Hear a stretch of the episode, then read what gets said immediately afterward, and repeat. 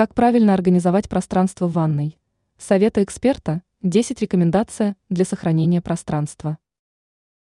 Для организации пространства нужно либо иметь мало вещей, либо знать, как правильно их хранить.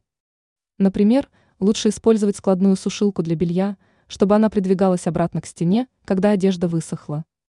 Есть ли и другие способы, которые дадут возможность улучшить опыт использования ванной комнаты. Обратимся к рекомендациям эксперта сетевого издания «Белновости» и дизайнера интерьера Юлии Тычина.